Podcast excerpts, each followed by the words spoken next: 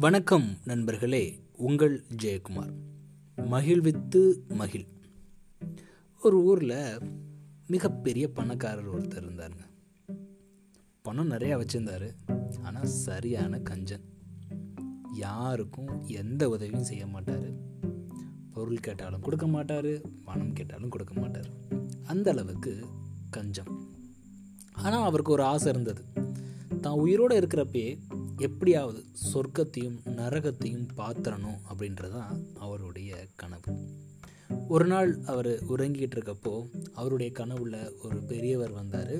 அந்த பெரியவர் என்ன பண்ணார் அப்படின்னா நீ வா உன்னை நான் வந்து சொர்க்கத்துக்கும் நரகத்துக்கும் கூட்டு போகிறேன் அப்படின்னு சொல்லிட்டு கூட்டு போகிறார் அப்போது முதல்ல அவர் வந்து நரகத்துக்கு போகிறார் நரகத்துக்கு போனதும் அங்கே அறுசுவை உணவுகள் வந்து பரிமாறப்பட்டிருக்கு.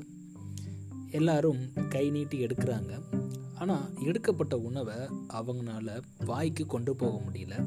காரணம் என்னன்னு கேட்டிங்க அப்படின்னா அவங்களுடைய கைகளை அவங்களால மடக்க முடியலை.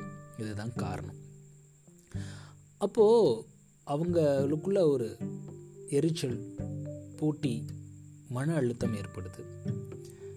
கையில் வாங்கின உணவுப் பொருட்களை கீழே தள்ளி விடுறாங்க. எதிர்த்தாப்பில் இருந்த எல்லா உணவுகளையுமே கீழே தள்ளி விட்டுறாங்க கோபத்தில். ஒரே போர்க்களம் மாதிரியான சூழல் அங்கே நிலவுது.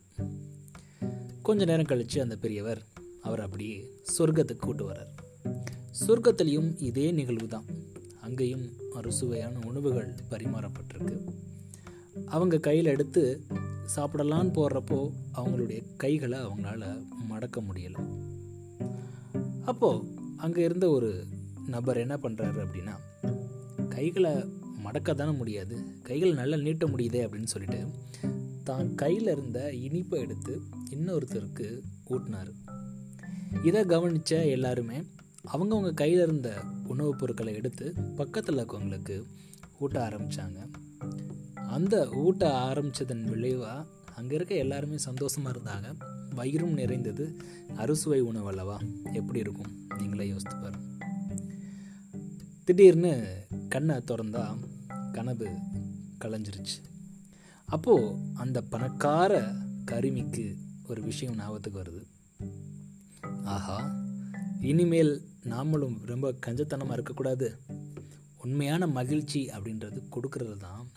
அதுவும் பிறருக்கு கொடுக்குறப்ப இருக்கக்கூடிய மகிழ்ச்சி இருக்கே. ஆஹா ஆனந்தமான மகிழ்ச்சி அப்படின்னு சொல்லிட்டு அன்னையிலேருந்து அவர் எல்லாத்துக்கும் உதவி செய்ய ஆரம்பித்தார் ஆம் நண்பர்களே நம்மளோட வாழ்க்கையில் சந்தோஷம் வேணுமா? கொடுங்க. கொடுக்கறது பொருட்களாக தான் இருக்கணும் பணமாக தான் இருக்கணும் அப்படின்ற அவசியமே கிடையாது. நீங்கள் அவங்களுக்கு ஆதரவான வார்த்தைகளை சொல்லலாம். நான் இருக்கேன் அப்படின்னு சொன்னால் கூட அது பெரிய மகிழ்ச்சி தான். ஏன்னா அந்த வார்த்தை இப்போலாம் கிடைக்கிறது ரொம்ப கஷ்டமாக இருக்கு. இதுவாக இருக்கட்டும். கொடுங்க. சந்தோஷப்படுங்க. அடுத்தவங்களையும் சந்தோஷப்படுத்துங்க. நன்றி நண்பர்களே மீண்டும் நாளை இன்னொரு பதிவில் உங்களை சந்திக்கிறேன். மகிழ்வித்து மகிழ்.